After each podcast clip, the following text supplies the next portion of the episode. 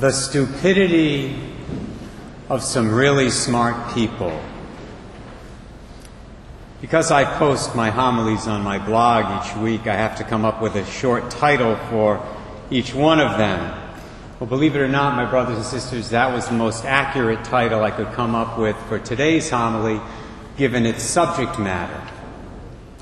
I hope you are not offended by the language, especially if you're somebody who's considered to be smart by your peers. Could have given it another title. I could have called it the intellectually challenged condition of some really smart people, but that didn't have the same flair or zing to it, so I went with the one I went with. But please notice the designation applies only to some smart people. Not everybody with a high IQ is included here. In today's gospel reading from Matthew 11, Jesus says, and these are the words I want to reflect on today I give praise to you, Father, Lord of heaven and earth, for although you have hidden these things from the wise and the learned, you have revealed them to little ones. Now, contrary to what some people think, Jesus was not advocating ignorance here. He was not telling us to be childish in our relationship with Him and with His Heavenly Father. Rather, He was telling us that if we want to be considered His faithful disciples on this earth, we need to be childlike, which is quite different. To be childlike before Almighty God means, first of all, to be humble. To be childlike means that you know when all is said and done, you are totally dependent on your Father. That is to say, your Heavenly Father.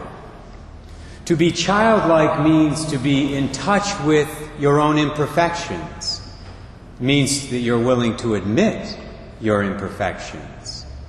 To be childlike means to know that you don't have all the answers. But it also means that you are teachable. In other words, that you are open to being taught the right answers by your Heavenly Father through His chosen instruments here on this earth.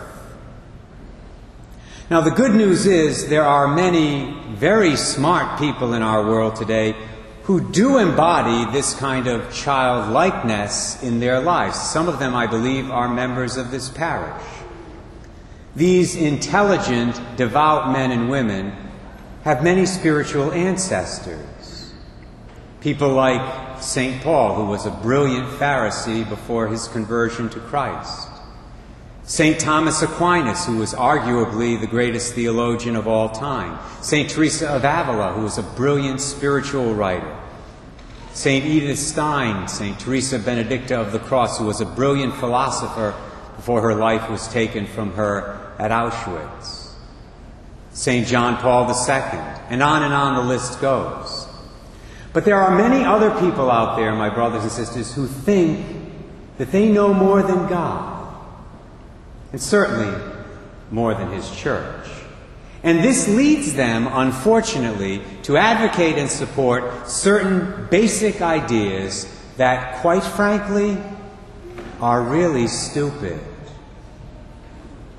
Let me give you a list of them. And by the way, this is only a partial list. You'll be happy to know that. To give an exhaustive list would take hours, literally hours, and I won't subject you to that. I entitle this Some of the Most Noteworthy Stupid Ideas of Some Really Smart People in 2014. Stupid idea number one because some people will do the wrong thing, we have to give everybody the tools and the help they need to do the wrong thing. Let me say that again because I want it to be clear. Because there are some people out there who will do the wrong thing, we have to give everybody the tools and the help that they need to do the wrong thing. That's the stupid idea, incidentally, that stands behind, among other things, the safe sex education that many of your children and grandchildren receive in school. And yes, that even happens here in wonderful Westerly. How do you know that, Father Ray? Oh, I know it because the young people tell me all the time. Of course, that does not take place at St. Pius X school. We teach our young people the truth, the whole truth, and nothing but the truth in an age appropriate way. Yet another reason to send your children to St. Pius School. Which brings us to stupid idea number two.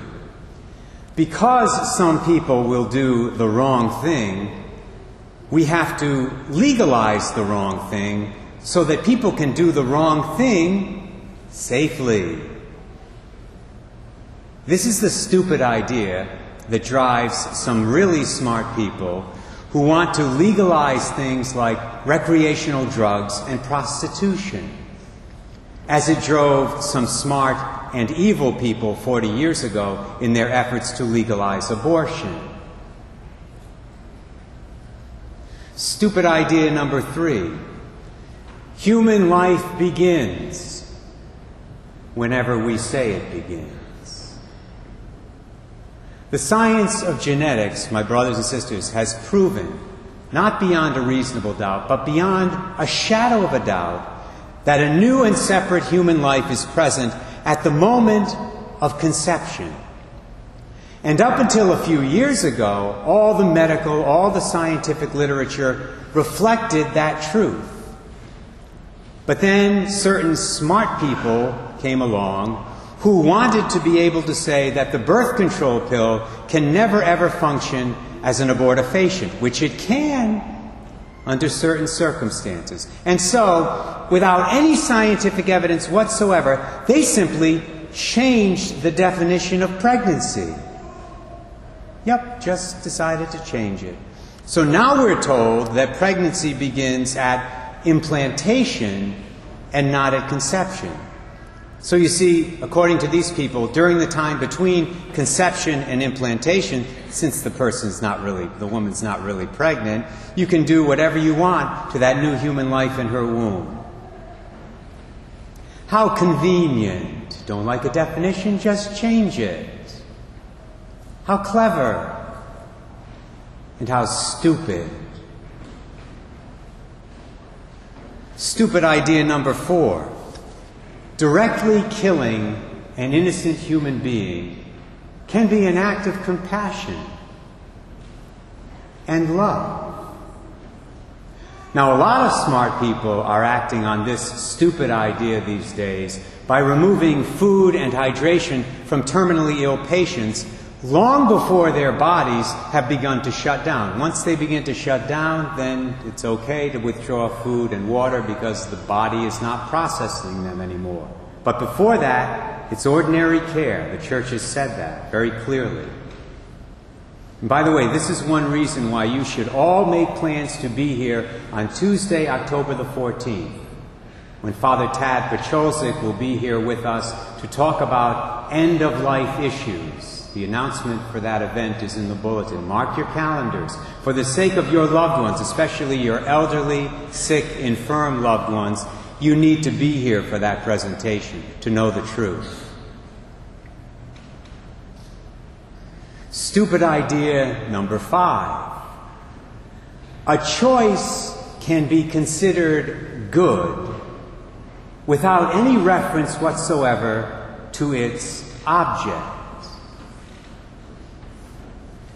Many of our brilliant politicians who proudly call themselves pro choice believe that idea, which is, without question, one of the stupidest ideas of all.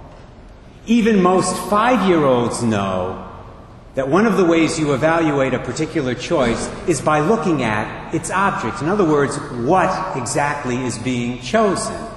It's a good choice of the, if the object, if what you are choosing is good. It's a bad choice. Every five year old can tell you this. It's a bad choice if the object of the choice, if what's being chosen, is bad. This is why I would say that we should seriously consider electing, electing some kindergartners to Congress this year. They'd probably do a much better job than the people who are there right now. They certainly couldn't do much worse. Stupid idea number six. Marriage is whatever you say it is. Unless you say that marriage is exclusively between one man and one woman, in that case, marriage is not what you say it is. Now, it would be really great if you could reason with a smart person who embraced this particular stupid idea by saying to that person, look, marriage has never involved two people of the same gender. Since the beginning of human history, marriage has always involved a man and a woman because only a man and a woman have the natural potential to beget children. It would be really nice if you could reason with them along those lines. But you see, that kind of reasoning won't work with these people because another stupid idea that these smart people believe, and this is the last one I'll mention this morning, is that they are smarter than everyone else who's come before them in human history. So it doesn't matter what intelligent men and women have believed in the past. It doesn't matter what the ancient philosophers and moralists and civil leaders thought. It doesn't even matter what people in the last century thought and what they did. These smart people, these really smart people in 2014 say, we are the enlightened ones. We are geniuses. We know more, we know better than all the men and women of the past put together. So we can disregard everything they've said. It's rubbish if we choose to disregard it. If it supports our opinion, we'll take it. I give praise to you, Father, Lord of heaven and earth. For although you have hidden these things from the wise and the learned, you have revealed them to little ones. Let me conclude my homily now on a slightly more positive note. We need to remember something today. We need to remember that the same Jesus who said these words to us in Scripture also said, Seek and you shall find. That means there's always hope. Praise God. Even for very, very smart people who believe very, very stupid ideas. If they begin to seek the truth with sincerity and with humility, they can always find it. Like the great St. Augustine did. As many of us, probably most of us know, Augustine was a brilliant young intellectual of the fourth century who embraced some incredibly dumb ideas, mostly because he wanted to justify his immoral lifestyle. And in the process, he drove his saintly mother Monica nuts. Absolutely crazy. But he changed. And when he changed, his stupid ideas left him, never to return again. Let's pray at this Mass that God will give us many, many, many more St. Augustines in our world today.